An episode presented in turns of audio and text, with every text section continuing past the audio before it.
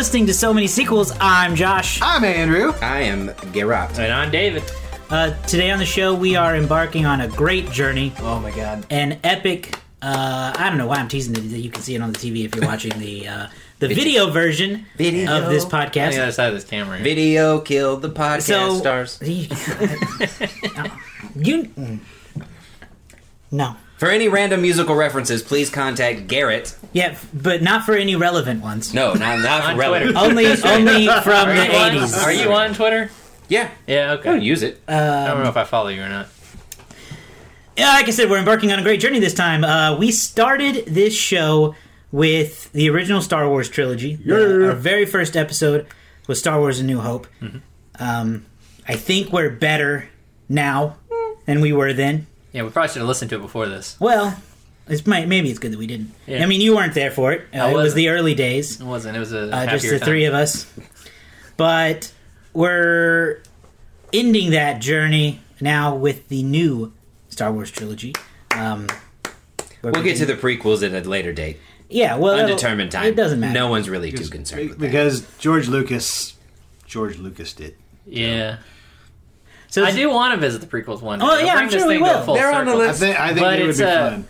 But it's prominent to do. Or it's it's it's it's it's resonant to do this series right now because Rise of the Mm-hmm. Skywalker, the final one in this Skywalker Rise of Skywalker, saga. if you want. What did I say? You said Rise of the Skywalker, and that Oh, is I'm technically sorry. not correct. I can't I can't stop saying You, want, it. you really want to put that the in? I know. I think it's because of Return of the Jedi. There's too many. You can't have two I keep those. trying to put Rise of the Skywalker. Rise of Skywalker. um, Gonna close it out here this year. so today, though, this week we're going to cover Star Wars: The Force Awakens, the first Star Wars movie since the Revenge of the Sith when it originally came out. Yep. Uh, the first Star Wars in film to be set after Return of the Jedi. Uh, the uh, as we said, the other movies were prequels. So this was a Return big of Jedi. no. That one has the the. Yeah.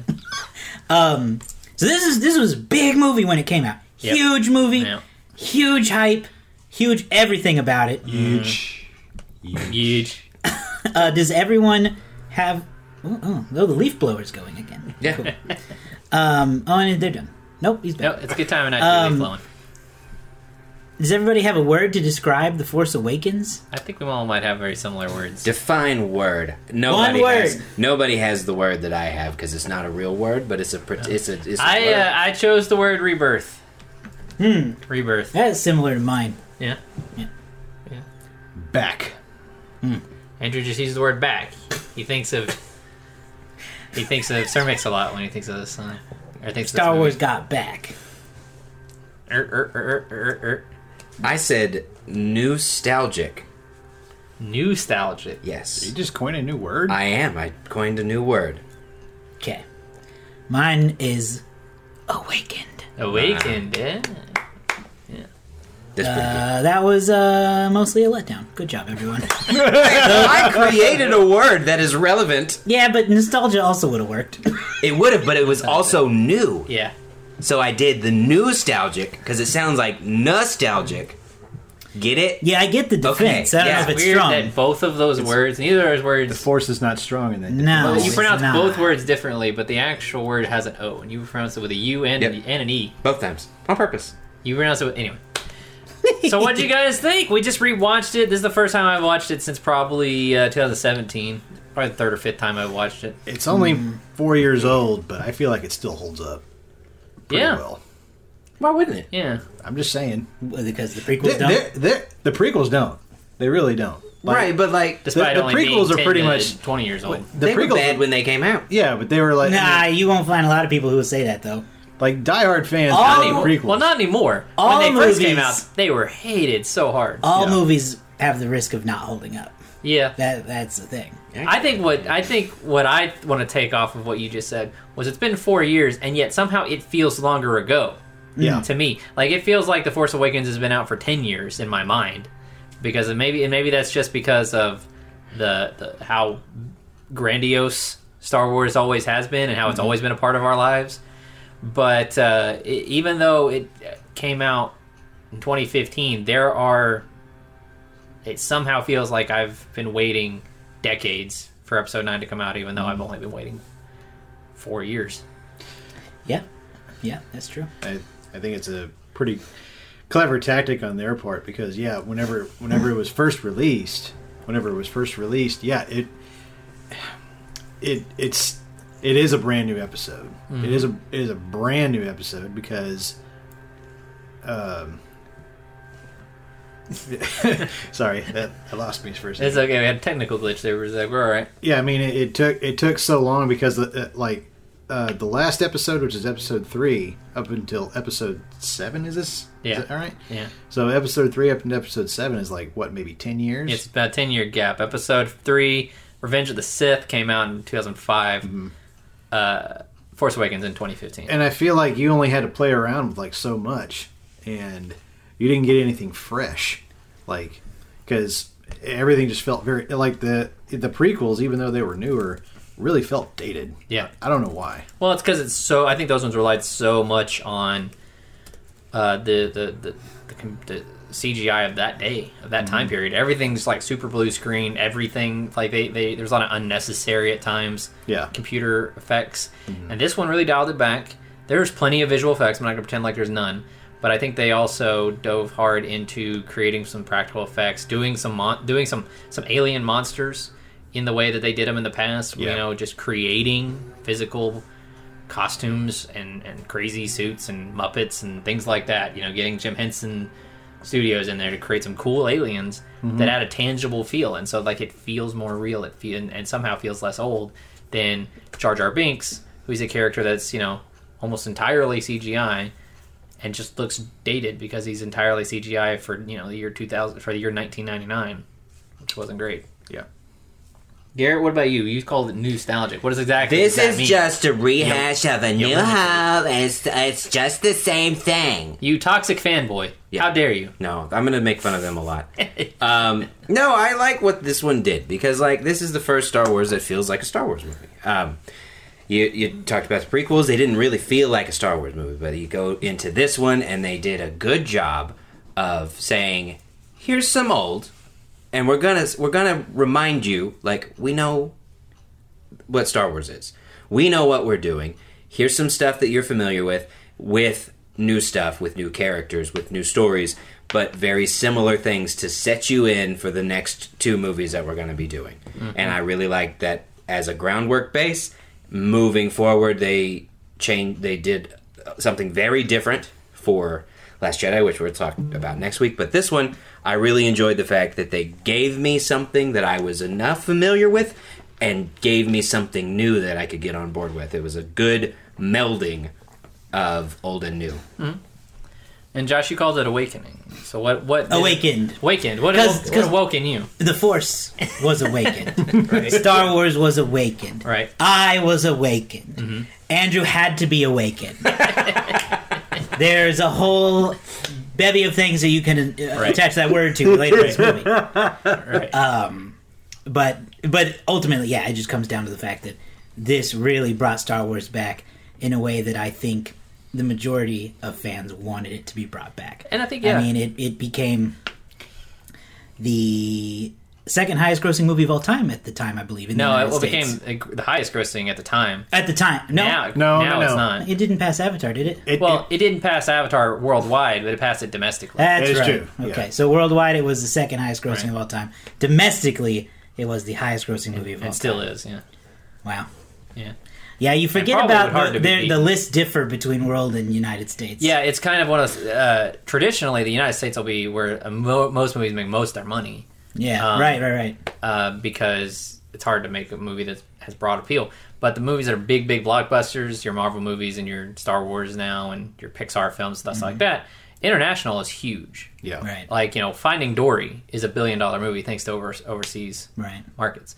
So, The Force Awakens uh, is kind of like a, a very special juggernaut because it passed like everything, and I don't, I, I, it would be very difficult to pass it at this point. We'll get more into that later. Yeah. But it, but there was a fan base, like you said, that was kind of dormant Exactly. because I mean, while Star Wars fans never really stopped being Star Wars fans, No. there wasn't anything new to look forward to. Not much. I mean, they had they had the Clone Wars television show, Mm-hmm. uh, which is uh, really well regarded. Mm-hmm. People do really like that show. In fact, it's coming back for another season after it had ended. Um, On Disney Plus, yeah, right? on Disney Plus. So Yeah. so that's not going anywhere. But yeah, there wasn't much. I believe. Trying to remember the timeline. I think after Revenge of the Sith, the um, Clone Wars cartoon movie came out. Is that right? Yeah, sometime probably like 2007, I would imagine. Yeah, so there was one theatrical Star Wars movie that no one really talks about, and it is that. and it was one, kind of a it animated was one. kind So- of a, a pilot for the show that would end up Right. coming out. Well, I think they've been let down as a fan base for so many things. Like George Lucas continues to change and tweak and make something different and add something in and put more bad CGI in old movies, and we just want him to leave it alone. Then you had the and you had the prequels, which people just were like, "Eh, "It's not they're not very good." Uh, what happened to your writing? Why are you doing this? And it's just been something that let them down. And so this again, it's advancing the story that they love with the Skywalkers and the Solos and all of the people that they're familiar with.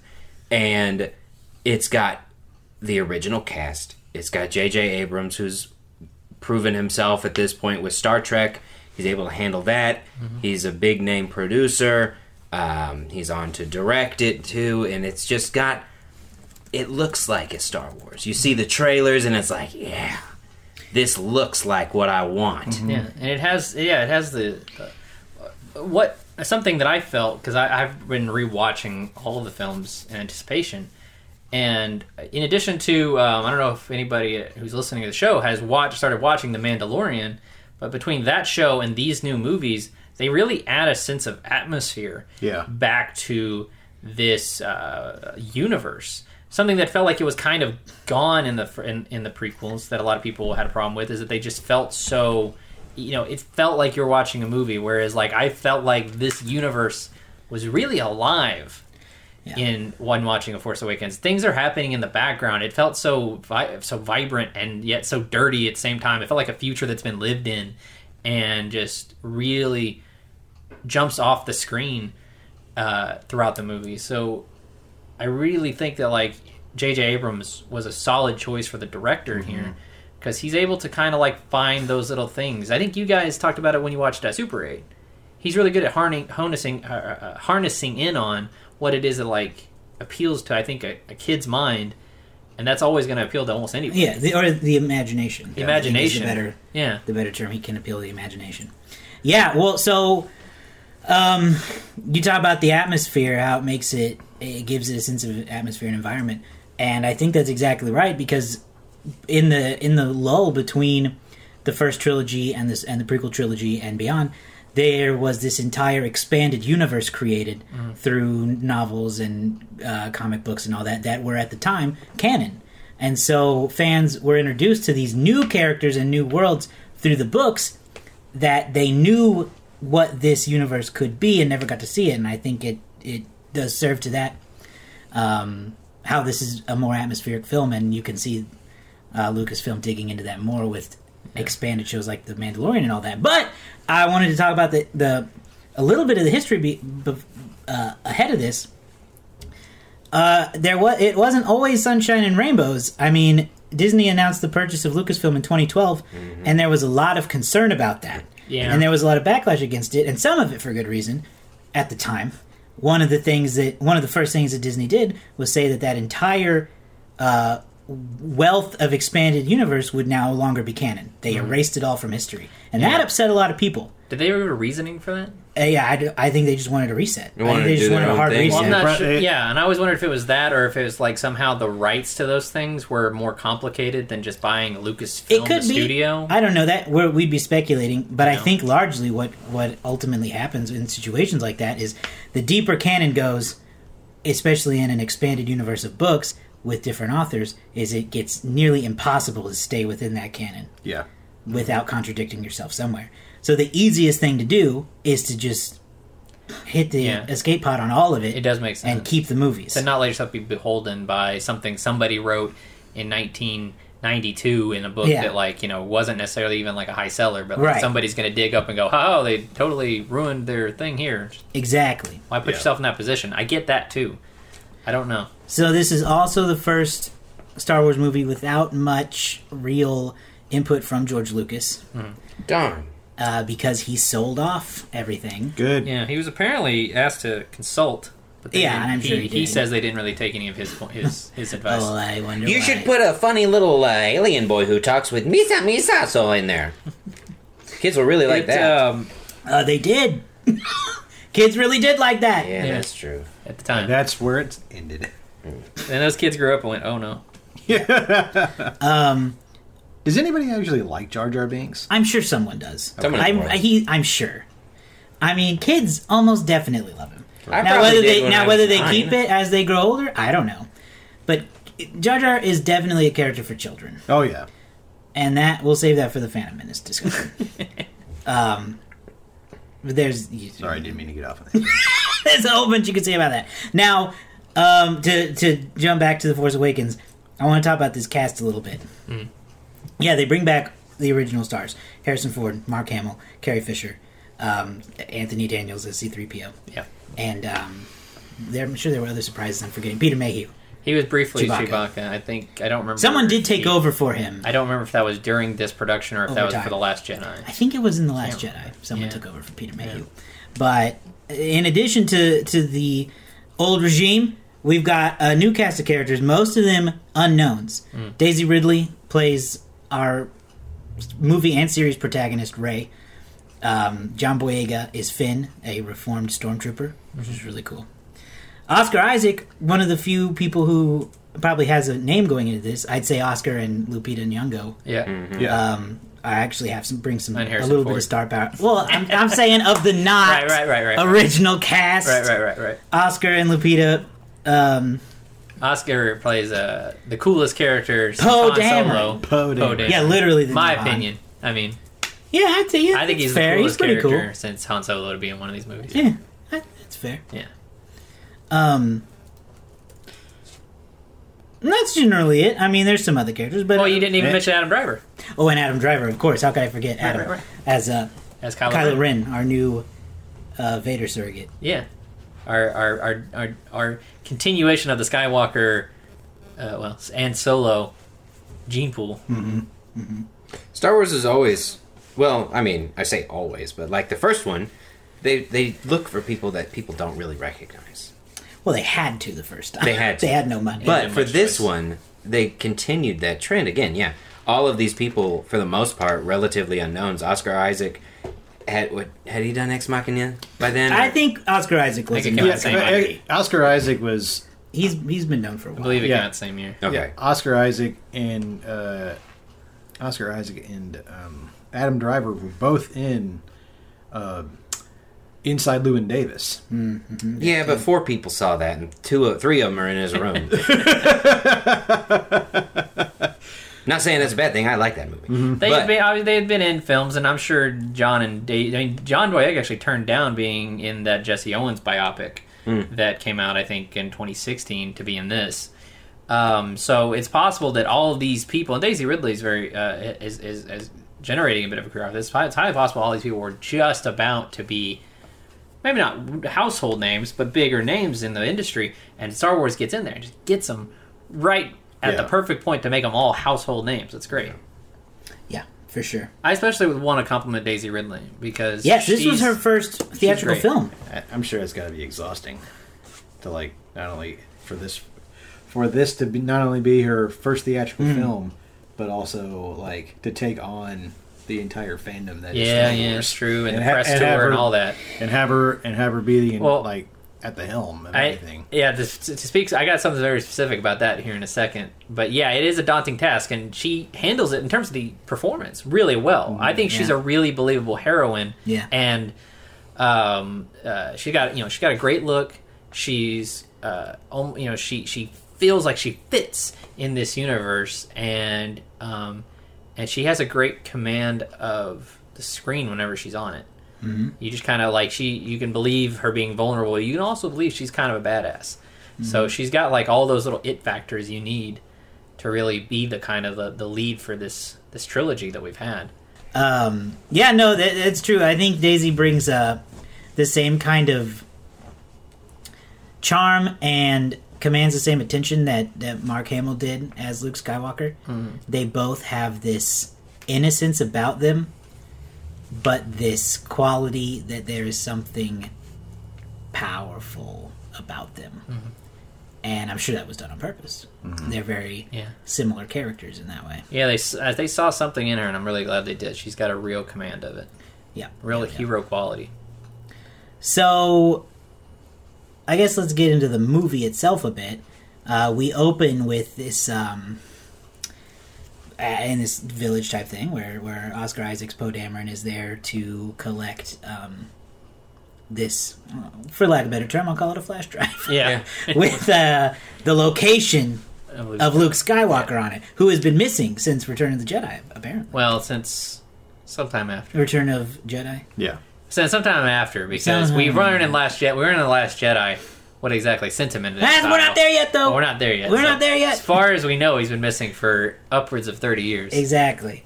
Um, and then the First Order arrives with Kylo Ren to stop them, and uh, Poe is captured. He escapes with the help of what is FN? FN. Evan two one eight seven. FN two one eight seven. He's a stormtrooper who has a, a crisis of confidence, or not a crisis of confidence, but like a, a, a, a I was gonna like, a cri- I was gonna say a crisis of conscience. yeah, yeah, crisis of conscience when uh, civilians are murdered in front of him during the uh, the kidnapping of, of Let's- Poe. Talk about that right now, then. Uh, John Boyega's character. Mm-hmm. Uh, we've never in the Star Wars movies seen a stormtrooper take their helmet off. Nope. We've only ever seen Luke pretend to be a stormtrooper. Right. So the the just the fact that this movie went decided to tackle the idea of a stormtrooper who wants to switch sides is pretty cool. Yeah. And um, unprecedented for Star Wars at least. Oh, definitely. Well, a lot. Of, I think the opening is very, in my opinion, unprecedented for Star Wars because you know there's all there's so many jokes about stormtroopers don't hit anything. In this movie, they come out murdering people. Like you. Yep. see them. Sit, like shooting guns, blasting people to their deaths immediately, and that sets this people. tone of realism that you don't really get in the first ones because they miss so many times, Mm-hmm. and it just becomes a joke. But in this one, it's like, oh my goodness, they're actually killing people. Yeah. That's crazy. And then they set up Kylo Ren.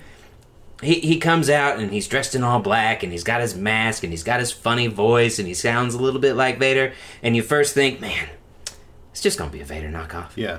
And then they do with him what they did with Vader, and they set him up to be a believable badass right out of the gate. He it orders them to be all murdered. Just get rid of them. Ruthless. He stops the blaster with the Force immediately. He just goes to town on everyone, and you're like, this guy, he's badass. Yeah, it's clear that like the the the idea of him, uh, they weren't necessary in trying to create a new Vader type character. It works. It wouldn't work if he was just if he was just that and there was no allusion to Darth Vader at all. But it's because Kylo Ren is actually trying to be like Vader. That's his motivation. Yeah. So it, it, it's not that he's a knockoff Vader. He's literally somebody trying to become Darth Vader. So if it was just some guy that we met and they acted like Vader, and they didn't even know who Darth Vader was, then it wouldn't be cool. It'd be like this is just a Vader knockoff. yeah. But this is a guy who's actively trying to pick up that legacy. Uh, you know, But going back much to like everybody else. But going back to Boyega and his character and the whole aesthetic of a stormtrooper having his crisis of conscience, that is just again something so new and out of the It's a out of the idea. realm of Star Wars because in at it sometimes I don't remember which prequel it is, but you learn that most stormtroopers are clones, correct? Mm-hmm. So he takes off his helmet and he doesn't look like anything new. So then it creates this question of are they clones? And then I think General, the General, I don't remember his full title, but I've been calling him General, says something that his troopers are tr- taken at birth and trained and programmed. Mm-hmm. So then that leads it to believe like, do you mean they're taken at birth, or are you saying that they're clones and you're saying birth is like a metaphor? Like, where does Finn fall into this? And then later on, he brings up the fact that he was taken from a family that he'll never know and just trained to be a stormtrooper. So you, there's still some questions, but uh, you kind of are led to believe at this point that they are using real humans and just basically brainwashing them. And so for him to have that moment of, can I do this is really interesting because that's you you theoretically would think that he wouldn't even have that kind of essence in him because it's so not Yeah. what they're taught. But to throw that in there is just ballsy. Yeah, and John Boyega plays it very real, very terrified of what uh, what he what he and the other stormtroopers are doing. He knows the gravity of leaving the Empire. He takes the risk, and he knows like at every step, like there's no getting away. He knows how they search for people. He knows how fast they find people. He's like, we got to go. There's no chance. We just walked in this room. There's no chance that the First Order doesn't know we're here. You know. So like we gotta like get whatever we gotta get and leave. Like he's very terrified, and I think John Boyega sells that very well. He also is a. Uh, uh, we can talk about this more in a minute, but he's also a very funny character. He there's a lot of humor in John Boyega, and, and I think he kind of keeps the. If if he's supposed to be kind of a, an analog maybe for the audience a little bit, like he doesn't know as much as some of the other characters in the movie, but he knows how serious the situation is. So he's kind of like uh, there, there's some lightheartedness with him, and he, I feel like it really works. Um, John, you or uh, Josh, you really like John. I wish I was John. um, oh yeah, I, I I love the Finn character um, because of his realness. He has a lot of funny moments in here where I think he can literally be seen as an analog for the audience, especially audience members who are not as familiar. Like there's there's just a lot of moments where he doesn't know what's going on. Yeah. Right. And you could see some audience members being like that.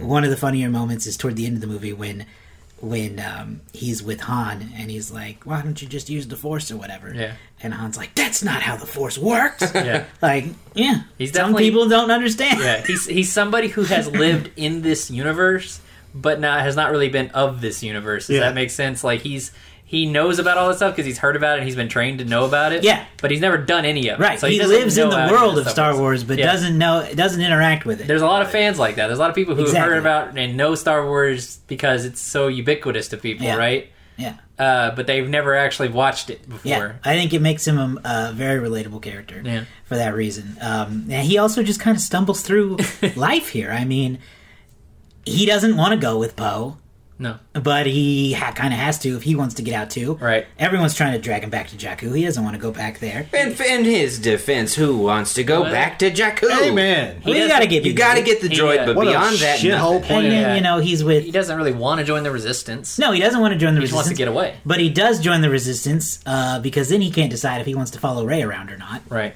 Um, there's a there's a brief period of time where he's like trying to impress her. Yeah. Um, There's like a chance for there's like a hint of like a romantic element there, but it's never like really followed up upon No. in this movie. No. Uh, so he's just kind of there for the ride for a lot of it, Yeah. which is great. He's just a lot of fun. Um, So from there, uh, Poe gets gets Oh, yeah. back to the ship, and he's interrogated by Adam Dri- by uh, mm-hmm. Kylo Ren. He escapes with Finn, and they discover. Uh, uh, they find BB-8 back at Jakku. back at Jakku. Yeah, we I don't wanna- about BB-8 yet. Yeah, we won't. I don't want to go through like every Every detail scene, of every the lodge. I was just trying to get through the gist of it. Yeah, they go back to Jakku. This is where they meet. Um, well, Poe Yeah. goes missing for a while, Mm-hmm. but uh, Finn meets Rey. They f- discover the Millennium Falcon. One of the greatest coolest pops scenes. in a movie theater I've Yes. ever been a part of. Yeah. Yeah. I, I, th- I think the one thing I can take away from this whole experience was like being on the night that it premiered Uh-huh. because we were all there, Right. and whenever you heard the crowd just erupt with like cheers whenever they saw Well, the Millennium Falcon, You should have seen it coming, but you were so they did such a good job of pre- like misdirection. Like they're running towards a ship. There's a whole bunch of the the first order's there, blowing people up, shooting at people. There's so much going on. They're running, and she's like, "We gotta find a ship. We gotta find a ship." And so she's running to a ship, and they show it, and it gets blown up. But in the as they're running towards that one, he's like, "What about that one?" And she's like, "That's just garbage." At that moment, you should have been like, "Ah." But I had a you're so focused on something else, and even if you knew it was coming, when they turned and you saw it, it was just an eruption of hoops and hollers and Yeah. applause and just people just united, excited mm-hmm. because they did it right. The Millennium right. Falcon. They did it right, and, And they, they they got me. discovered? Did it, Oh yeah, they only got everyone. Yeah, there's no, yeah. And it- like you say, you should see it coming, but there's no reason to think the Millennium Falcon would be there without Han. Like all that stuff. I mean, I guess does that's not true. really make Yeah. sense. Well, I and she said, true. I will be honest. When she said that one's garbage, I thought, well, that's the Millennium Falcon. Because You're a liar. no, because Millennium. Cause You that's are a all- liar. 'cause that's the thing. Well, how else are they going to get in the Millennium Falcon if it's not somewhere near them? And I was like, oh, this is going to be because she goes, that one's garbage, and I went. Oh man, that's a it's a piece of junk. That's what Luke calls it. He calls it a piece of junk. And uh, so I was like, this might be the Millennium Falcon. And they turned that camera around, they ran over to it, and I was like, I knew it. Lies. Now, buy this. This is this is rewritten history. No, no, no! I knew it, but I didn't. Your but I alternative did not facts. know. But I did not know that Han wasn't going to be on it. I thought sure, Well, sure. that means Han lives here, and he's just and he and and he and he and Rey either don't know each other. Like my brain's running through a different million different options that Yeah. could be ha- about to happen.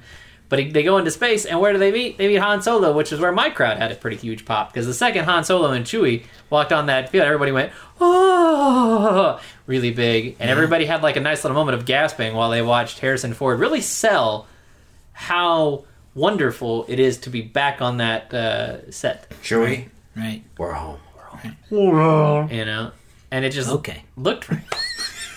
Yeah, I had a feeling she said it's garbage, and they didn't show the ship. If they had shown the ship when she said that's garbage, I'd be like, oh.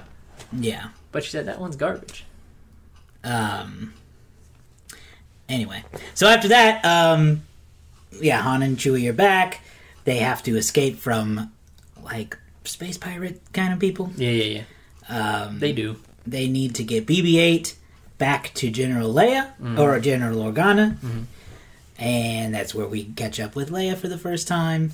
Um, It's where we get Luke's lightsaber is is given to, Mm-hmm. to, to, to for now Finn, mm-hmm. but it calls mm-hmm. out to Rey.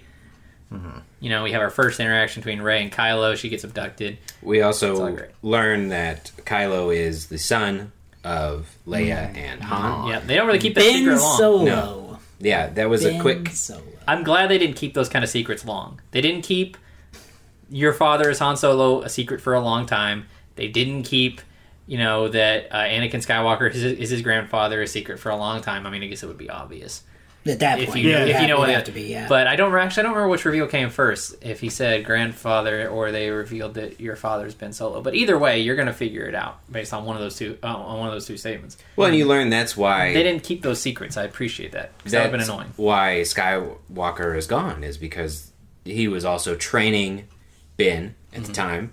Something happened. Ben turned. Um, that caused the rift in the marriage Mm-hmm. between between Leia and Solo, and Luke was so distraught by his protege turning to the dark side that he, he went off into wherever he's at at this time. Yeah. And So- then, uh, in addition to that, w- you know, uh, Kylo Ren takes his helmet off, which I was really glad they didn't, ho- you know, try to hang on to that for three movies. You know, like the, Yeah. the the reveal of Darth Vader at the end of Return of the Jedi is great. It's really cool. Everybody wanted to see, you know, him take the helmet off. But I'm glad they didn't try to recreate that same thing here. Like, just take his helmet off, let us see, you know, what he looks like. yeah. Well, I mean, And, there would have been and don't there would have been no reason to do that unless they truly copied it. Right. Because the great thing about Vader's reveal is that he is a dying old man, right. and not this strong, um, powerful dark side figure that you suspect. Mm-hmm. So, unless they were going to do the same exact thing with Kylo Ren, there's really no reason to hide him. Mm-hmm. So, I'm glad that they didn't try to do that because No, that, me would- too. that would have been too much of a like like like you hinted at earlier. There's already a lot of aspects of this film that are familiar. Um, that would have been a, a little step too far. Yeah. and that Like one of the most uh, glaring ones, which is one of the next pieces in the plot now, is that they literally just build another Death Star. Yeah. like, Yeah. they build a mega Death Star. the Star Killer base. Star, Star Killer, Killer It's- base. It's like 30 Death Stars or something. yeah, it's more. cool. Oh, it's super. It's super cool. it makes you think when they had to start working on that. It had to, they had been working on that while the Death Star was. Oh, they build being these built. these planet killers at an alarming pace. Yes. They're so fast. And yet, as cool as it is, it still kind of just does the same thing. It blew Yeah. up a planet. They Yeah, blow up from planet further away. uh, from further away, and um, And now they have a then weapon. that and then that doesn't go well. They have a There's one- weapon that can destroy several planets at one time. Yeah. There's one other thing that we haven't really talked on yet, and that it goes back to Rey and the mystery that is Rey. Yeah. And I think that this movie does a. And you look at this movie and you look at Last Jedi, which again we'll talk about next week, but they do a good job of giving you a mystery of who is Rey. Right. Why does she matter? Why is she here? And one of the things that I picked up on my I rewatch. just got chills thinking Yeah. about something. Oh, snap. I'm excited now. One of the things that I picked up on this movie is they do a good job of setting you up to think, okay, you you learn that Ben slash Kylo is the son of Luke or uh, Han and Leia. Throughout the movie, when they first meet Rey, Han has this interesting connection to Rey. They have a lot of very similar features. They're both pilots. She's easily able to understand how a Falcon works and pilots it well with um, Finn as they're escaping on Jakku. And all of it just kind of seems to come natural to her. And then when they start co piloting together, there's a few moments where Han is kind of looking at her in a longing kind of a way. He's got this like fatherly, fatherly, I've missed you kind of a thing. So it kind of sets a tone of could they be connected in some way, shape, or form? But then they get to Maz's watering hole, and then she has that moment of connection to Luke. And the lightsaber is calling her, and she goes and finds it and has that moment. And so there's so many questions that you have with her, and they don't answer any of them. And I just really find that a good setup because she is seemingly so far out of everything. Mm-hmm. But somehow these people know her because there's also a moment when they're at the watering hole. Maz looks at Han and goes, "Who's the girl?" And then they just cut away. Mm-hmm. Mm-hmm. So it leads, it sets it up to believe that Han knows who she is. Does he? We don't ever find out because of actions that happen later. Yeah, there's Well- something special about her. and Maybe there, maybe there's something that's more connected to the bigger universe, or maybe it's something that's just totally new that nobody could have predicted. And Well, the we'll, obvious we'll thing- there. Right. n- The the obvious thing to believe at this point is that it's the Force within Right. her that is that makes her so that makes her stand out among these people. That's true. Um, the same thing happened with Luke in the original trilogy. Happened to The same thing happened with Anakin in the prequel trilogy. And one this movie for a movie that has a lot of great reveals, I think perhaps my favorite is you know this movie I I, I could be remembering wrong, but I think in the marketing especially first of all these movies do a lot of misdirections in the marketing. The trailers are not to be believed exactly as they're presented. And one of the things they did was it was seemingly implied that Finn was the protagonist of this movie before Yeah, there it was an element out to that. Yeah, and you you think that Finn is going to be the one. But then at the end, when the lightsaber is summoned from the snow oh in the battle, yeah, you think it's going to Finn. yeah. And then the camera turns and it's Rey who has used the force to grab this lightsaber. Yeah. And that's when you find out that it is that she's the one who's really running this show and she was the one the whole time with the force and it was all just a ploy to get you to think something else and it was awesome. Another huge pop and chills when she got that and it didn't go to Kylo. It was, ooh, Doctor. I know there are a lot of people that I've spoken with after the fact that thought um, that that was going to be uh, that for some reason because people can't you know people in the moment come up with all kinds of you know ways to interpret what's happening on the screen. Yeah. I've, t- I've spoken with more than one person, and I'm not sure what led them to think this exactly, but they thought when that lightsaber started moving that that was going to be where where Luke Skywalker was going to show up. That he's been just kind of waiting in the wings for his moment. And it's a good theory. And when this when his lightsaber starts moving, why wouldn't it, right? So there are a lot of people like, "Oh, this is it. This is where Luke Skywalker shows up." Because there are a lot of people who are just waiting for that moment. And it's interesting that in the original versions of the scripts that were written, Luke shows up about halfway through the movie. And they took they, they decided to change that because they found that every time that happened, you stopped caring about Rey and about Finn and about any of the new characters because Luke Skywalker and Han Solo are both here now. yeah. So like if we bring all the characters in it, all the old characters in at once, it makes it about it makes it their story again. Mm. Yeah. So they finally found the sweet spot of like letting you fall in love or letting you get used to these new characters before they bring Luke in and before you know one of our characters meets his demise. Right, and I'm I'm remembering more now. In the trailers, in that fight scene at the end between Kylo Ren and Finn and Rey, eh, Finn wields the lightsaber. He does. They in show the that part. trailers. Yeah. And he wills it in so the movie, more too, reason. but- Yeah, he does, but you find out that he doesn't know how to do it, and he's not Yeah. good at it. And he does okay. And he, he is okay. Yeah. But that revelation that it's that it's Rey was the big secret Yes. the whole time. Um, What was the thought that gave you chills? that Oh, Yeah, just thinking about how cool that was. the thought that the entire thing was was um, Rey's all along. yeah. Yeah, when, because when they wanted you to think it was Finn, Because- so that they Yeah. could surprise you. We've talked about the familiarity. We've talked about how there's certain archetypes that sort of have come back into play here. Um, obviously, in this movie, I think it's not a stretch to say that Han Solo sort of takes the Obi Wan Kenobi or Ben Kenobi role um, from A New Hope and becomes sort of a mentor to this new group of kids that have discovered him. You know, and he's the one talking them through and telling them how to do this and that and where Is to go. been named after Obi Wan Kenobi? yeah, because he We- went by Ben Kenobi. But on did they the plane. establish that, or we is that I just think assumed? it would. I, I would assume. I never That's a thought good- about that's it. a good Small theory, assumption. though. Yeah, I mean that's Never thought because he about went by Ben Kenobi in A New Right. Hope, and then Right. he's he's uh, you know they named their kid Ben Solo. Right. Why? Because I don't know why. Because Leia clearly calls him Obi Wan. She knows him as Obi Wan, so why she would go with his his fake name that he used on Tatooine? I don't know. But it's that it's the only other time Ben has ever been used in this franchise. True. Is Ben Kenobi and then Ben Solo. So it makes sense, and they revered him Mm-hmm. somewhat.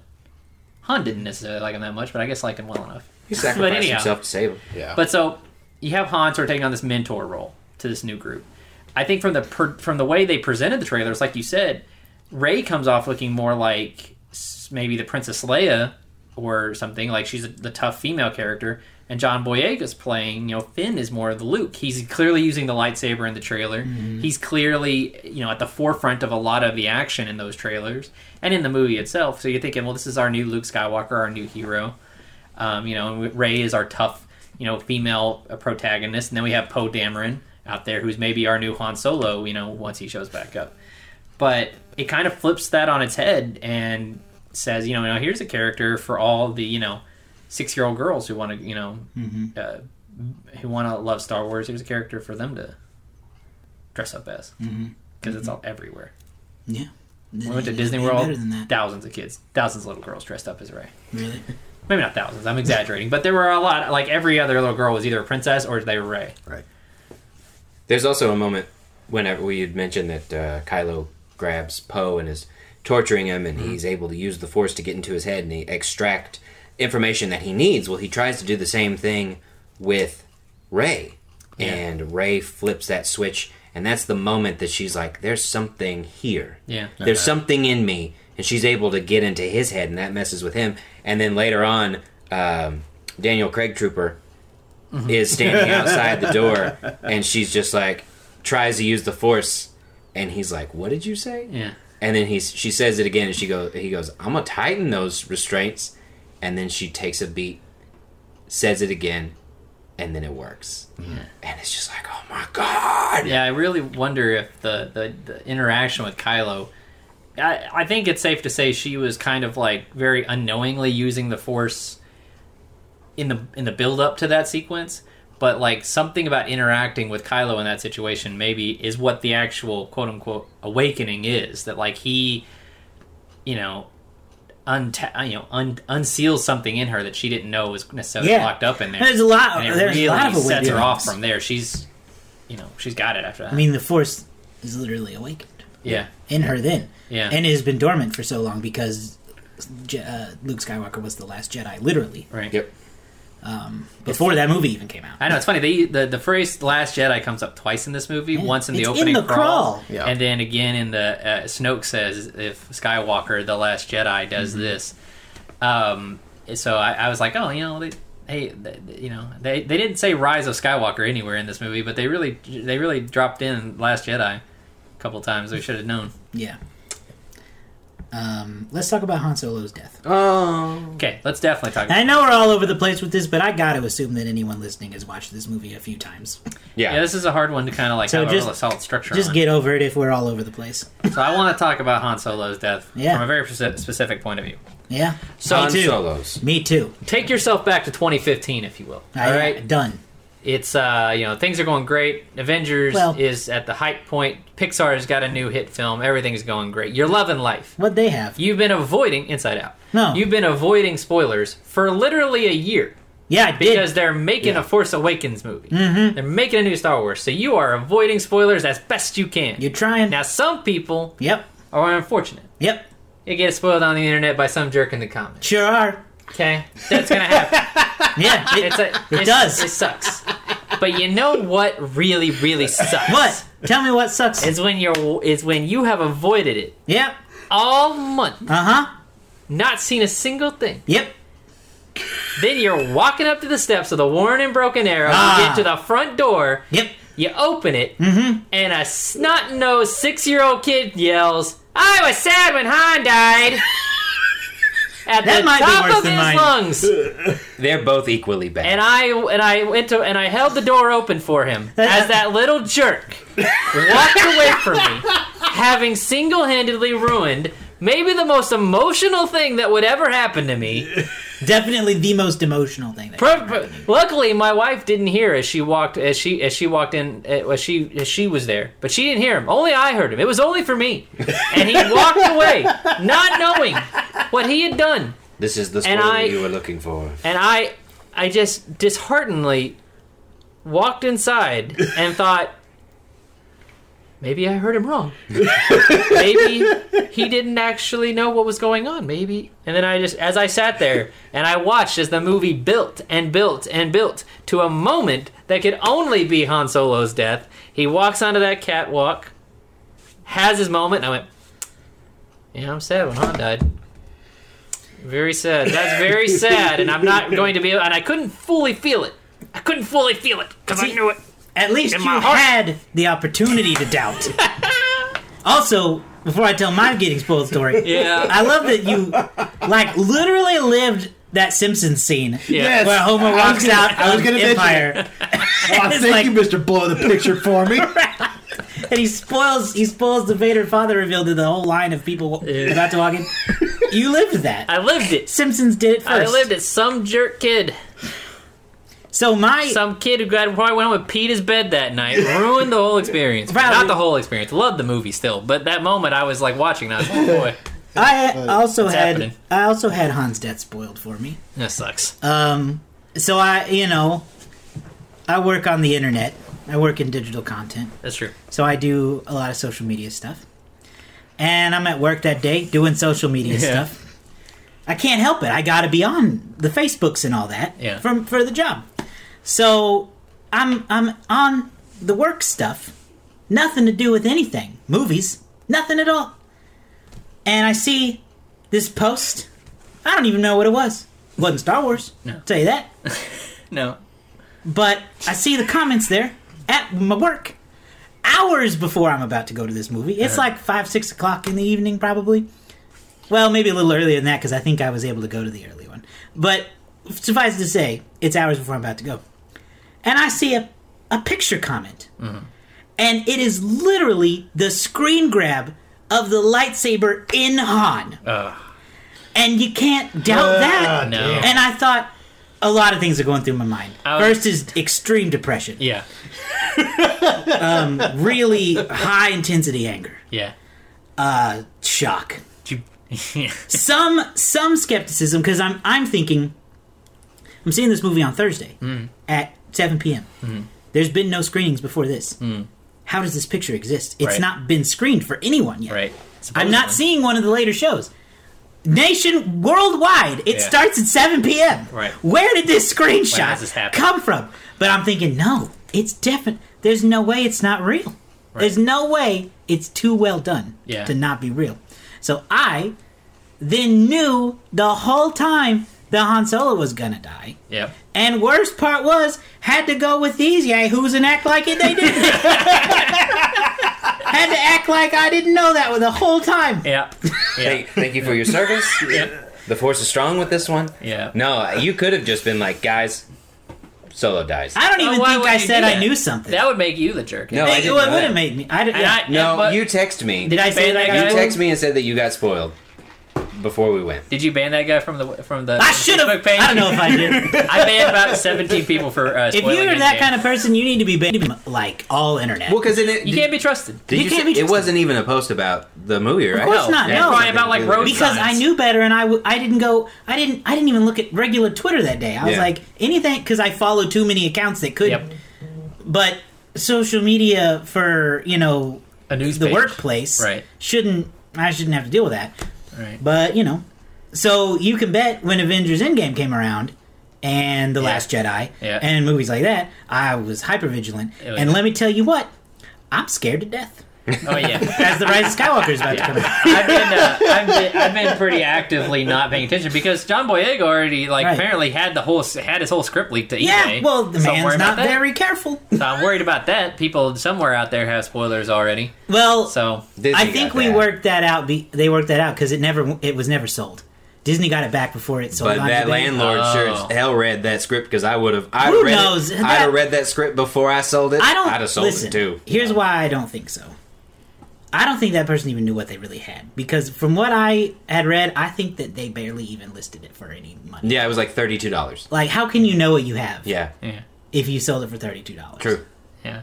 Uh, anyway, so that It's so a Star Wars movie. I'll Let's- probably I don't even know. I think for Last Jedi, I quit the internet for like three days prior. I saw- and I might do that again. I saw Avengers Endgame very, very quickly after it came out, like Mm-hmm. the like the day, like oh, I saw it like day of, right? And when I got to work the next day, there were sure enough people posting like GIF spoilers of the final moment, and I was like, delete and ban, delete and ban. I mean, that's the and joy of ban. seeing it twice or seeing it early. Yeah. Is that you can you can save a life. Yeah, that's what I'm trying to do. I, Trying to help I. I remember doing the same thing after um after this movie is like anytime I saw someone spoiling the death, you just you gotta hide that. You can't Yeah. you're gonna ruin somebody's day. Can ruin something. People you know, I, I know that movies are, are silly and they don't really matter. But a lot of people put a lot of they invest a lot of heart into them yeah, and they mean a lot to certain people. And you don't do anything by ruining that for someone. Especially something like You this. don't Oh, do shit. anything. You, you're not. Stay away You're, from you're Star not even really like bringing joy to yourself. Really. no. You what, just what does it You're you? bringing joy at knowing that you ruined someone else's thing. Yep. Because they don't care about that thing and they think it's funny and they just want to blow up. Some some Yeah. men just want to watch the world They, burn. d- they do. I saw Joker. Um, and like, yeah, you got David got spoiled by a child who doesn't know better. Sucks. I got spoiled by a grown person. Yeah, I know. didn't Yours is definitely more. Well, More sinister. They More sinister They do know better, but Mine the, was uh, the thing is, is like An excited tragic. little kid. Is I know, like I said, a stupid little kid. well, yeah. No, you're right. A kid that I hope is, uh, you know, Learned the error. learned of to wipe his own butt. It's dumb. It doesn't matter. A wipe. It's silly. But the fact is, you and I will never get that back. Nope. We never got to be I- surprised. no, and I'm glad. I'm, and we'll never get it back. I luckily was surprised by everything in the Last Jedi. Well, th- I didn't have any of that spoiled oh, same. me. That was fine. But you guys, it was new for. So what it was like for you? Yeah, what was it like to, to see Han die and not know it was coming? Man, listen, I just was so Yeah. floored by that whole movie. Yeah. Lord. Floored. Floored. Floored. to Floored. Floored. There you go. Words are These are. Andrew words. Sometimes, yeah. Well, I, sometimes I like to do it. Nostalgia is a word. It was Coined. TM. Uh, it was just, you know, I was surprised, but at the same time, it's one of those where nothing good happens on a sky bridge Yeah. In they- Star Wars. yeah. So like you should have you should have seen something bad coming, and I think I knew something bad. But they, again, they they do such a good job of lulling you into a false sense of security. It's like, oh, this is going to be bad.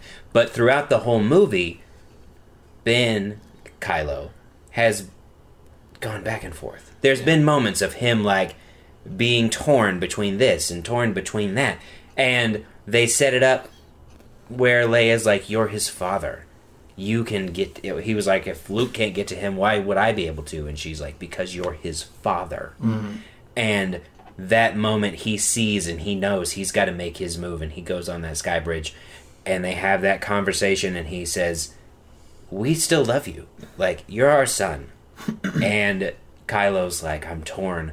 I have so much pain and I just want to get rid of this pain and he puts the helmet down and he puts out the the saber and and Han goes to grab it and then the lights get darker Yeah, the sun I know. goes I know And- the sun goes out. Yeah. Yeah. And then The sun goes out. and then wham and it's just this oh my god the sinking feeling of did that really just happen Oh, God. did they bring that he did Yeah. And then he yeah, doesn't fall and he Then doesn't doesn't fall. and he doesn't have the force he No, falls hard. he- He's a human. Regular he's human. just a guy Regular And badass. and then when chewie hollers oh my god Oh yeah, I felt It's I was okay. I Yeah. very much felt Chewie in that moment. yep oh it was tough what What about about you, you Andrew? Yeah, you. As far as like just a movie in Han general. Solo. Yeah. Yeah, as far as Yeah, what we're as talking far about. as probably what was it like to see Han as- die? this is one and of the- not know it was so- coming. this is one of the biggest moments in Star Wars. So yeah, for sure, for sure. right up until the end, I'm thinking somebody has to die. Like somebody is going, like somebody very important is going to die, and Good they assumption. and and they didn't. They they did a really good job of like keeping you guessing as to who it was going to be, but right on that bridge, right on that uh, when they were getting down there, I remember, I think it was Han. So I think it was Han handing the, I think the timers off to either Chewie or either Chewie or. Uh, or Rey or, or or Finn. Finn, yeah. whenever he whenever he handed those off, I'm like, I think he just sealed his fate. And whenever he died, his death was a shock. I mean, Yeah. everything leading up to it, the editing, the pacing, everybody watching, and then all of a sudden, boom, it happened. And there was a little bit of despair. I will say, whenever he fell, I'm like, man, he's he ain't just dead. He's gone. Yeah, He's not even gonna get a real burial. Yeah. Yeah. So there's a lot of things that one could say knowing about The Last Jedi, but pretend you haven't seen The Last Jedi. Is this the end of Kylo ever being able to change? The I mean the ultimate is killing his father. Yeah. And this whole movie has been a struggle between light and dark for him. I- Kylo. And he seems to think it's what he needs to do. So I- it, it, has he fully committed to the dark side? I think he's fully committed, but I don't think it's possible to be.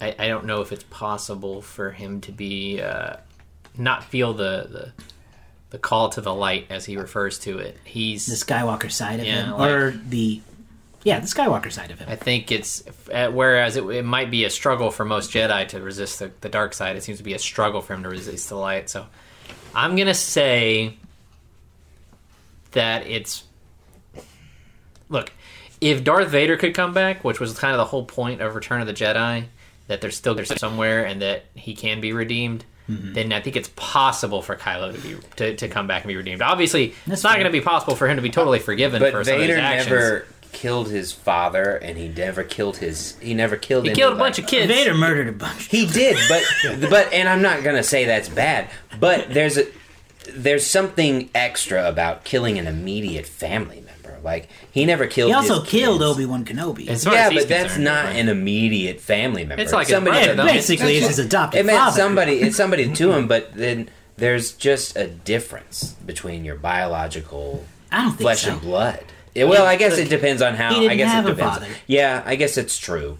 there's an emotional Yeah. component there, but what took what what pushed Anakin to the dark side was basically a fear of losing everything, and what seems to be pushing Kylo is just this desire for power, seemingly. I don't know. It, it's going to be an interesting question. I just the, the the whole the whole arc of Empire Strikes Back and Return of the Jedi is is sort of finding a way to redeem or, or rec- reclaim Anakin Skywalker from Darth Vader. So it would it would make sense to follow that parallel with Kylo and to try to get Ben Solo back. I'm gonna say it's possible, but I don't know. I think that was a pretty definitive act of It is. like Yeah. this is I believe it's gonna work, and you know I I think we'll see how it plays out. Um, so the general gist of kind of what's going on in the universe is that uh, ever since the fall of the Empire, after Return of the Jedi, uh, the the various factions that have broken off have been slowly rebuilding to f- uh, for, form the First Order or the New Order. Is it is, First order, First I order, think. yeah. Yeah. And so there is this new found urgency among the former rebellion now called the Resistance, to get back up and running to keep them from um, taking over again. So it's decided that to do that, they have to have Luke. So th- there's just been this. It seems like it would be a, a major plot line, but it's almost like a B plot throughout the thing to find Luke Skywalker. And so we get that moment at the very end of this movie, literally the end of the movie, where Rey gets in the, the Millennium Falcon and flies to the planet provided on the map, and we land on this little tiny island in the middle of a big ocean planet. And there's Luke standing there, Yeah. looking haggard. We're And all missing in uh, missing a hand. well, of course, Rey pulls out the lightsaber and sticks it out, and credits. Yeah, we get this great helicopter shot Yeah, uh, circling around them as she's holding it out. It's a really cool flat last image of the movie. And then boom, yeah. So there's not much to say about Luke in this movie because of that. But in hindsight now, I think is really cool and ballsy. Yes. Oh yeah, yeah. To Mark Hamill doesn't speak in this mm-hmm. movie at all. No, but he conveys Luke Skywalker. But the look in his face Yeah. says a million words. Oh, yeah. Well, He and spoke more in the trailer Yeah. than he did the movie. Well, and you if you look if you know Mark Hamill's acting background, he's done so much voice acting to where in order for me as it, it- just putting myself in his shoes and I don't know his methods, I'm not claiming to, but like not being on camera, I still want to evoke a lot of facial reactions whenever I'm doing voice acting because it helps me get into that character and I don't have to do anything physical. But I still want to make sure my face is emoting because it helps me get into that character. And so with him having that background, being able to know, okay, in this moment I want to look like this, just calling on that and being like, I can just make myself look like this. And he's always just been able to be such a be able to communicate without words in such a good way that Yeah. it's mm, Yeah, it's a great bit of nonverbal storytelling where he's just con- he's like you said conveying like a thousand ideas basically in one shot. He, and it's so funny because like I've seen Mark Hamill, I saw Mark Hamill in the interim, and yet somehow like sometimes I would see him and I go, I go man, Luke Skywalker looks old.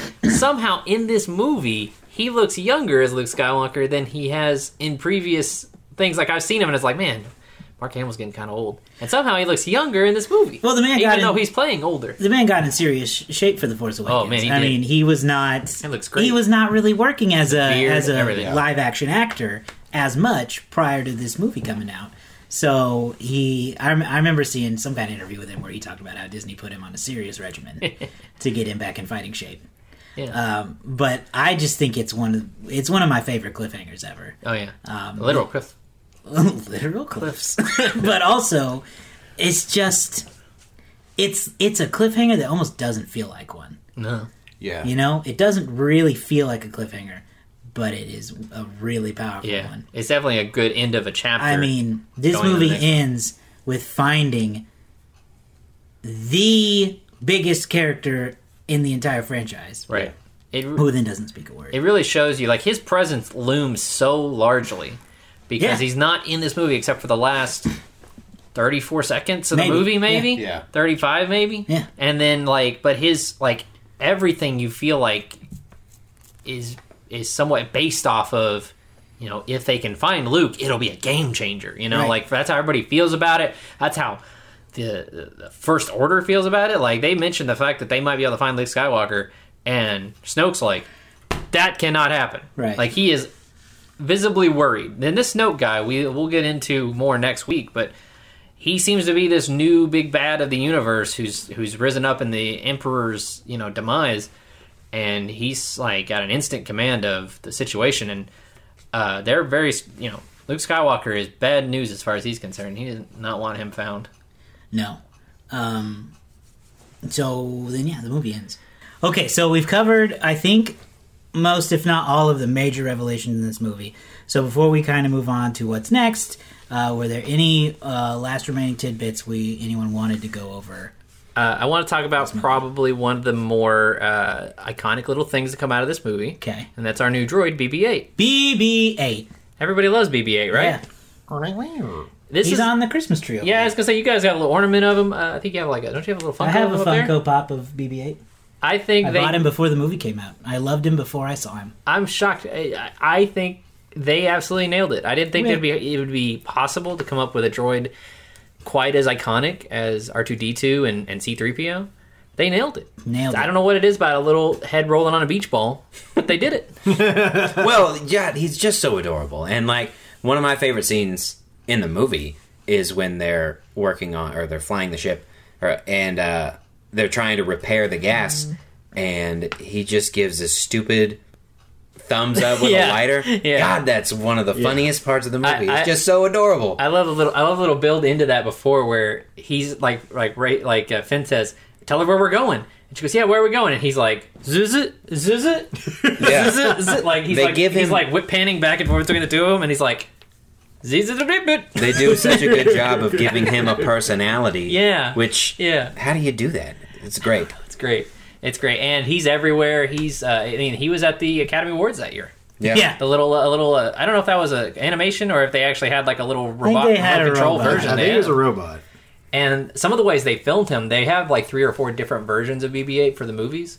Um, they have one that's like a literal, uh, just him, like a little like uh, physical ball with the thing, and they have a guy behind him who pushes him on a little uh, scooter, mm-hmm. uh, and he's covered in green screen, in uh, you know chroma key material, and he just pushes him through the scene so they can go really really fast. And then they have a bunch of little remote control ones, and then obviously there's a CGI model. So they really found innovative ways to create a really cool. New character Yep. who doesn't have any dialogue. Exactly. It's so Yeah. cool, and I, I, I think it's Well, he has a lot of dialogue. We just don't speak it. it's true. Rey does. It's true. Uh, Rey speaks it. Some people do. Rey speaks it, and And she uh, speaks Poe Chewie. speaks it. So uh, yeah, Well, I love it. anything else? No, I think that's it. Any other last remaining final call for Star Wars: The Force Awakens? Okay, well then let's talk about the mammoth box office history of this movie. This movie Yes, flopped, briefly. didn't it? Oh yeah, big time box a big office flop. bomb. No, the uh, the Force Awakens uh, debuted in uh, December eighth, December on December eighteenth in 2015. It finished number one with a three day total of get ready for this, two hundred and forty seven point nine million dollars. Is that the biggest opening weekend? Of the time, it's uh, been seen, since dethroned in terms of opening weekends by Avengers, which had uh, hundred million dollars more at 350. Mm. That came out a little earlier this year. Um, opening day So much money. was 119 million, uh, which was the highest single day opening gross for about four million for about four years. Uh, you can guess what beat it. Uh, so, so like I said, 247 million dollars opening weekend. That's a big chunk. Also in the top 10 that weekend was Alvin and the Chipmunks, The Road Chip, Yeah. at number two. Hey, Uh, that came in at $14 million. It also opened that weekend. Uh, Sisters, Tina Fey, Amy Poehler. Oh, yeah. That also debuted that weekend to $13 million. You have The Hunger Games Mockingjay Part 2 was in its fifth week. It brought in 5 mil. You had uh, Creed uh, with uh, Michael B. Jordan. Michael B. Jordan. Sorry, I wanted and to- Rocky Balboa. and, uh, and Sylvester Stallone, yeah. And that brought in uh, $5 million. The Good Dinosaur from Pixar brought in 4.3. It came in at number 6. about that movie. Do you guys remember this Christmas movie, Krampus? yeah, I did Yeah. not see it, but I wanted to. Krampus movie from Put it on the Universal. That brought out $4.1 million in its uh, third weekend. And then you had uh, In the Heart of the Sea, I believe starring Chris Hemsworth Yeah. and Means Tom nothing to Holland. me. I think It's that's uh, it's- loosely based on uh, Moby like- Dick. Yeah, Moby Dick. Well, that sounds Or it's what Moby Dick's. very boring. it's yeah. what uh, Herman Melville, Melville based Moby Dick on, right? It's a Ron Howard movie. Yeah, it's Ron Howard. That's not a great selling point. Oh. and, you, and you know it. And is then, the thing. uh, and then you know that. and then two uh, two foreign films here actually rounded out the, the nine and ten spot. Uh, Dilwale from UTV Motion Pictures brought in 1.9 million, and then I don't know how to say this Bajirao Mastani really? from Eros In International brought in 1.7 million dollars Wow, cool. in its opening weekend. So, So- so, go, sorry, go ahead, Andrew. So basically, it was just that weekend was Star Wars and other movies. Yeah, And other was, movies. you said who- you said uh, what was two? Number two was Alvin and the Chipmunks Road Chip. Did, how much money did it make? It made 14 million. Yeah, So a long a long way down. 247, 14. yeah, Big That's gap. Uh, three sequels in the top 10 that weekend, four if you count Creed. I don't know. That's not really a direct No. sequel, but it's like a sequel series. It's like a reboot. Um, no, it's a sequel.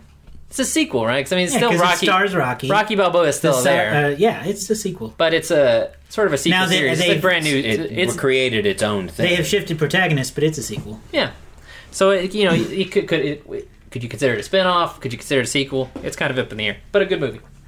Um, the Force Awakens would go on to finish with around this is huge nine hundred and thirty six million dollars in the United States over its uh, over its run That is such an insane amount of money Insane. for a domestic haul. for just the United States. Like Avengers Endgame didn't even come close to that. No, No, no, no. Avengers Endgame. they tried. Well, really Avengers hard. Avengers Endgame. It depends on your definition of close. Avengers Endgame made hundred million dollars less, made eight hundred fifty domestic. It's sitting at number two at eight fifty. I mean, a hundred So million dollars off is not close, really. No, it's. I mean, when you- I mean, we're talking about like you know, we're talking about hand grenade situation here, where it's like yeah, kind of close.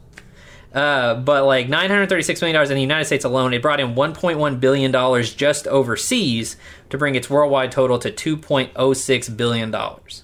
2.06 billion. Yep. Yep. Sheesh. The movie uh, easily cleared its uh, three its reported three hundred six million dollar production budget. Uh, at nine hundred and at nine hundred thirty six million, The Force Awakens is obviously the number one movie of twenty fifteen. Uh, 2015 was a pretty massive year for the box office in general. yeah. Um, I'm going to read off these numbers here for two through five, and they're just huge. Um, number two in 2015 was Jurassic World, which made six Yeah, what's hundred wrong with fifty-two you? million dollars in the United States. um, that unseated uh, Avengers. Yeah, briefly. you. That's two major reboots of two major franchises in the same year. That's wild. Yeah, Jurassic World and Star Wars coming back in large ways, both making huge money. 900 and 600 million dollars apiece. Avengers Age of Ultron finished number 3 with 450 million. Inside Out finished at 356. An interesting tidbit uh, Inside Out, Inside Out had the highest ever uh, opening weekend that didn't finish number 1. Wow. It made 90 million dollars in its opening weekend, but unfortunately Jurassic World was in week 2 and made 105. so um or somewhere around that. Uh, at number big five, year. at number five, you had Furious Seven, which brought in three hundred fifty million dollars. At number six, you had Minions, which brought in three hundred thirty million dollars. Hunger Games: Mockingjay Part Two, two eighty. Spectre was at number nine and brought in two hundred million even, and then the live-action uh, Cinderella brought in one hundred and ninety-seven million dollars. That's just mind-boggling. Overall, you had twenty-nine films that year make hundred million dollars or more domestically. How many? It's- Twenty-nine. Damn. 2015, man. The last one on that list, Hell the of a 29th highest grossing movie is Creed. It's a pretty big deal. That 2015 was a heck of a year at the box office for movies. So in the top 10 of that year, you had six sequels, one spinoff. So, how much money did you say uh, Force Awakens made overall? Made a 2 point, Worldwide? 2.06 billion dollars. Disney bought Star Wars for four billion dollars. Right. So they made back half of that purchase in one film. Basically. Yep. Ugh. Basically. Now when you take it they then they then they invested about 300 or 300 million or more into the production of that film and all the marketing and things like that. So it I mean it- this this thing and they're not stopping anytime soon. They're not going to just stop at episode 9. Yeah. They're going to oh, no, keep well. This is this the story that's pay off this for story decades. will end, but the others. This is going to pay off for decades. But you're deal. but you're also forgetting like you know that's just what you're what you're calculating right there is just Hollywood grosses. Yep. You're not counting Merchandise. merchandise, Merchandise. which God counting- knows how much money that was. Well, mer- Star Wars has been the king of merchandise Star Wars, for decades. They make so- merchandise money off me all the time. half the half the Christmas tree is Star Wars ornaments. Yeah. Yeah, they they could make. I mean, they make billions of dollars just licensing whatever they can with Half Star the Wars. stockings are Star Wars stockings. True, true, true. true, true, true. So um, it's kind of funny because despite all those sequels that I just mentioned that happened in 2015, we've only been in the year 2015 twice with Age of Ultron, which you can go listen to our Avengers Age of Ultron podcast as part of our Avengers series, and Mo- Mission Impossible Rogue Nation. Yeah. Go check out that episode.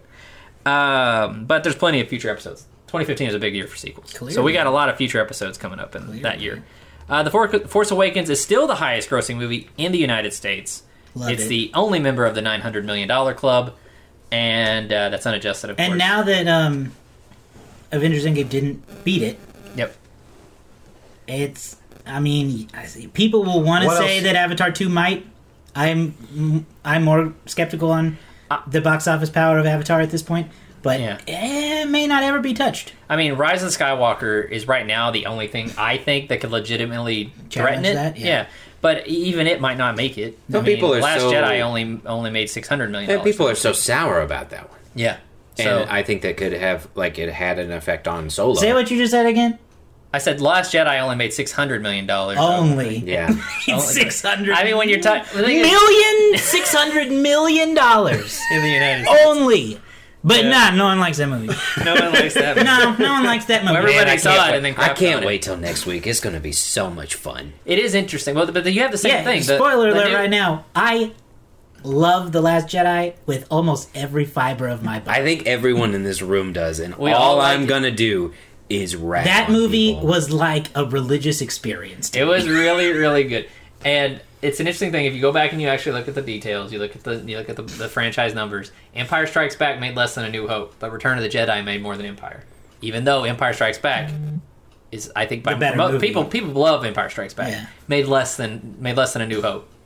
What I mean? Last Jedi made less. So Return of the Jedi, I think, stands to make a lot of money. I don't know if it can make more than nine hundred thirty-six million dollars. It'd be tough for anything to do tough. that. I don't think It really Avatar will. can do that in the U.S. I truly Maybe don't overseas, it, it'll make a lot of money, but I don't see it making more than its first movie.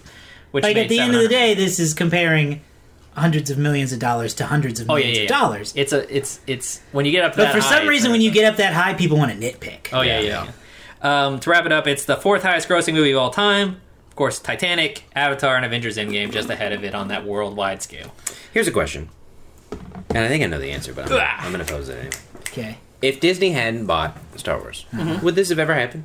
Probably not. Well, not like this, But- but, yeah. Do you think that Lu- Lucas would have written more Star Wars movies connected to this because it had been so long? I mean, I guess it Yeah, had been so 'cause long he- since I the think, prequels I think came he out. would have been connected to it somehow. Well, and I think he'd been intending to. Had he? Because he'd written drafts for these movies. Yeah. Um, and like you said, they did not go with what George wanted. No. But I don't, and knowing just the history of George Lucas and Star Wars, he, if he had retained the rights, he would die making Star Wars movies, I think. Yeah.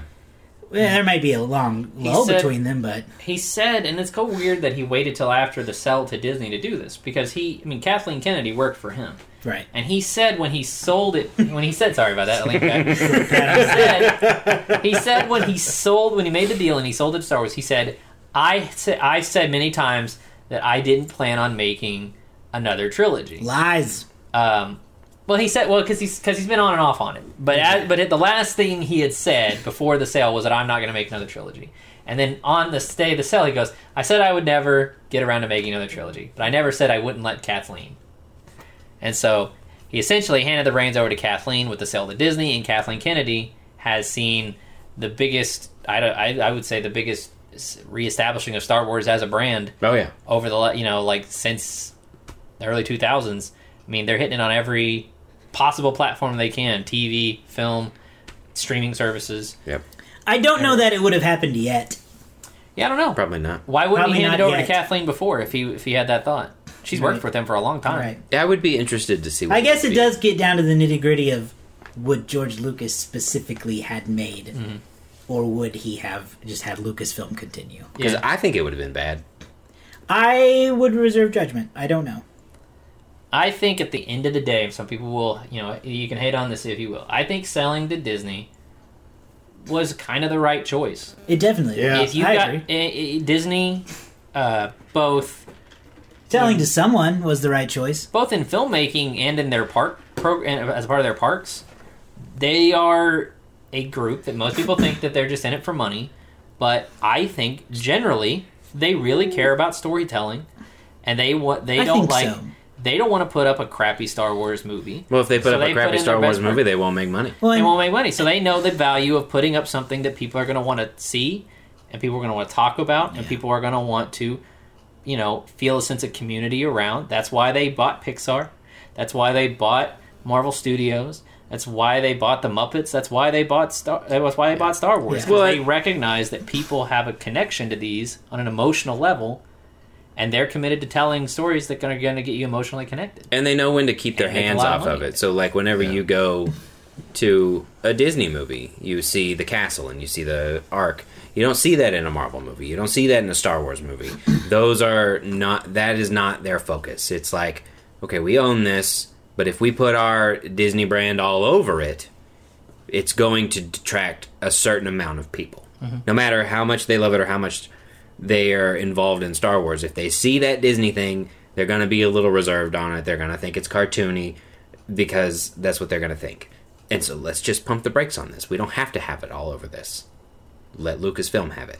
let Marvel be the ones that have this, but we're just hanging out in the background, letting them do their thing. We're gonna be the we'll, we'll give them the money to you know get started, and then we'll you know we'll obviously rake in our share of the money whenever you know that movie does gangbusters. They're letting the creators, for the most part, do their thing, and I think you can really tell by the fact that when we talk about it next week, The Last Jedi had a lot of controversy. Well- it's a little bit polarizing. They clearly didn't interfere with Rian Johnson. They let him do what he wanted to do, Right. and we'll talk about that. More. And they, I mean, they also they know how to course correct when it needs to be done. Sure. So the, the Star Wars under Disney has had a lot of problems Hmm. that uh, you can't really ignore. I mean, there have been several director changes between, um, gosh, a lot of them did. I don't remember if I think Rian Johnson was always attached to direct the Last Jedi. yeah, I think he was. But multiple people were attached to direct the, the Rise of Skywalker. yeah, and it was never supposed to be J.J. Abrams. not again. No. No, He, he, it was supposed to be Colin Trevorrow originally. Right.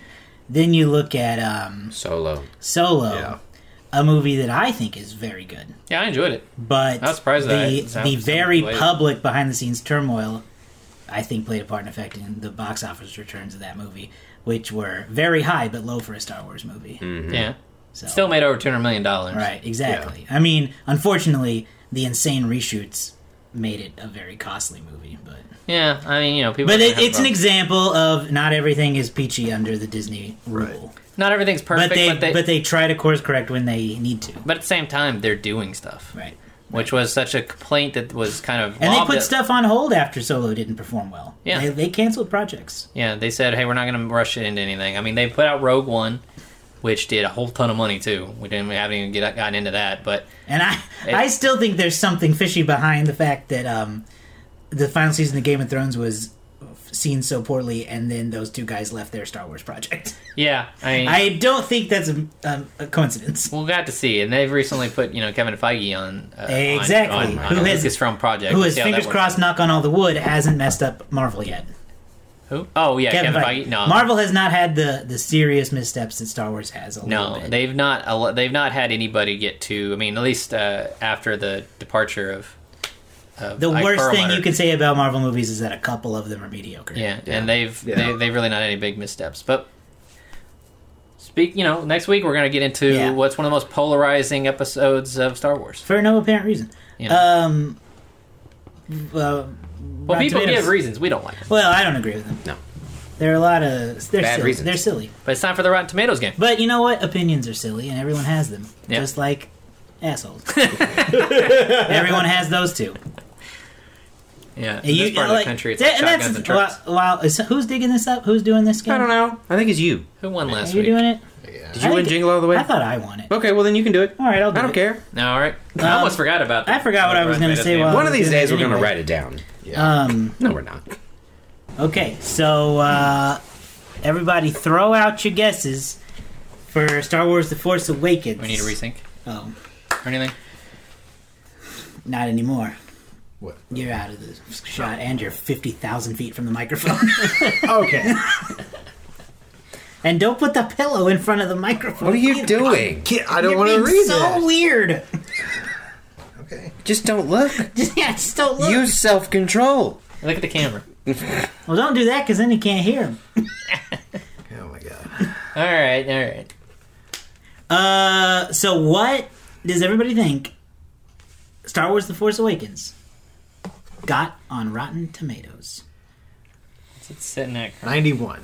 Ninety-one. First answer. Is that my guess? Um, I will say mm, eighty-nine. 89. Second answer. I'm gonna Price is Right you 92.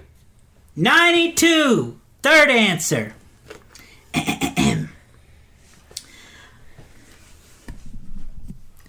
Packed with action and populated by both familiar faces and fresh blood, The Force Awakens successfully recalls the series' former glory while injecting it with renewed energy. Also known as nostalgic. Not known as that. Or rebirth.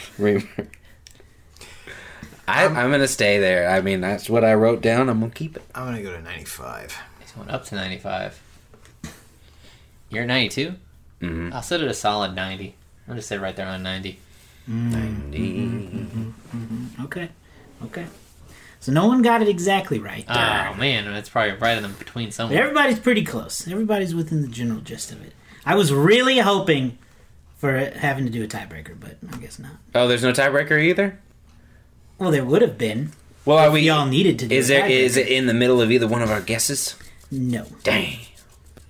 So the final score from critics on Rotten Tomatoes Oh. is ninety-three percent. Ninety-three. Yep, I that's said it. ninety-five. What did you say? 92. Ninety-two. You said ninety. So you're the closest. So there Written you go. right here, 92. I ain't So cheating. that's at ninety-three percent. Ninety-three. Yep. I'm, I'm so glad that that's held up pretty well. Yep. Yeah, recent reviews haven't like messed it up or anything. Nope. What's the audience score on that? Eighty-six. Eighty-six, really? Hmm, Dropped mm-hmm. down a little bit, but it's pretty good. Pretty It's also universal based on two hundred and thirty-one thousand ratings. So hmm. it's for the audience There's gonna score. be some bad It's ones. Yeah, probably that'd be been, uh, yeah. Try and dragged Trouble down a little bit, but I not, but obviously not too much. This one obviously had the right amount of what everybody was looking for. Yep. So, love it. All right, so that wraps up. What about our personal ratings? Oh, I don't care. I think everybody. Five, five, five, five. No. Are you gonna do pull an Andrew and say six? No. It is five for me. It's a five for me too. I had it at four and a half four and a five. until I. So what are you gonna ruin? I have it at four and a half. well, you, you're a bastard. Only. it's a five star movie. The only reason I knocked it was because of the fact that it had a lot of rehashing from the old one. That's the only reason. It's not a bad thing. It's not a bad thing at all. I just feel like I've seen it before, even though that it's done well. You it's not a started this thing. episode So where was this- complaining about those people who say that. Yeah. I didn't say it's a bad thing. I'm just saying that if you're going to look at it as a perfect movie, it's got too many elements for me from other movies. It's not a it's not a bad thing during at your all. review for the Yeah. whole rest of the podcast. It's not a bad you thing didn't at bring all. up any of this, This is a stuff. whole new Nick Garrett. That's the whole point of the nostalgic. oh, brother. That's not. I'm not saying it's a bad thing. I'm just saying that if you're if you're looking at me to give it a five star movie, I can't do that because it's got so many of the other elements that I've already seen. It's not a bad thing. You know what's hilarious? It's not a bad thing. yeah, you, You know what's subtracted hilarious? half a star. I, I, you I want would- me to give it I- four seven five? You know what? I, I, I actually had it at four and a half until I rewatched it last night for the podcast, and I went, "This is a five star movie." it doesn't bother. it back up. It doesn't bother me at all. and I couldn't I'm tell you only why I gave it four and a half. You don't know why you're giving it four. I and a half. just explained why I'm giving it you four and a half. don't know. you don't it- know what you're talking I said it's a five You star don't movie. like women. That's what That it is. That's what it is. You This is, a, women. this is a Rey thing, isn't No, it? it's not a great thing at all. You hate it's a women. dead- You hate men. it's a third time I've seen the Death Star thing. it's a third time I've seen the Death Star thing. Death stars are their thing. Give me some new.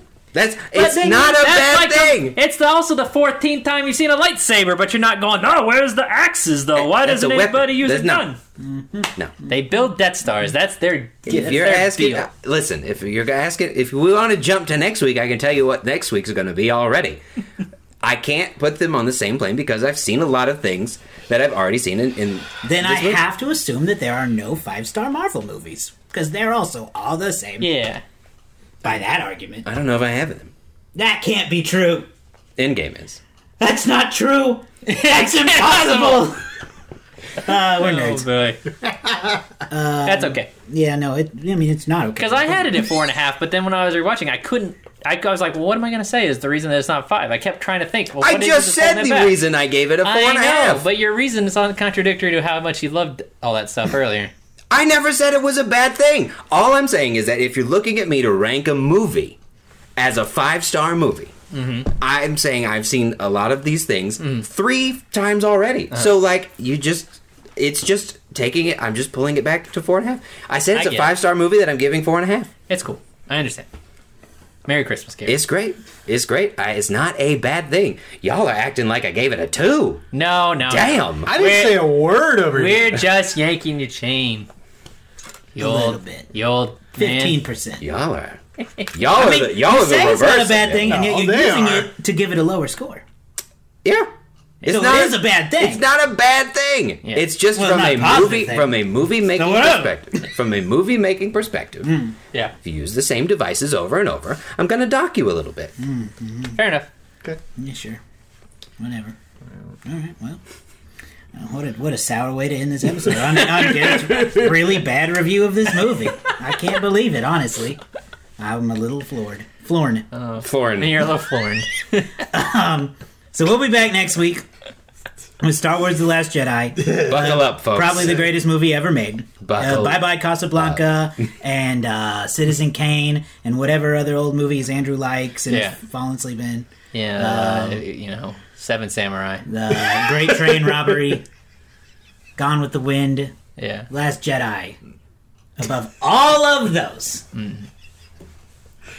all of them. Yeah. Uh, we'll be back with that, and then of course we'll wrap up uh, this um, Series. here. this series and this regular season with Star Wars: The Rise of Skywalker. Yep. Till next time. Take that, Avatar.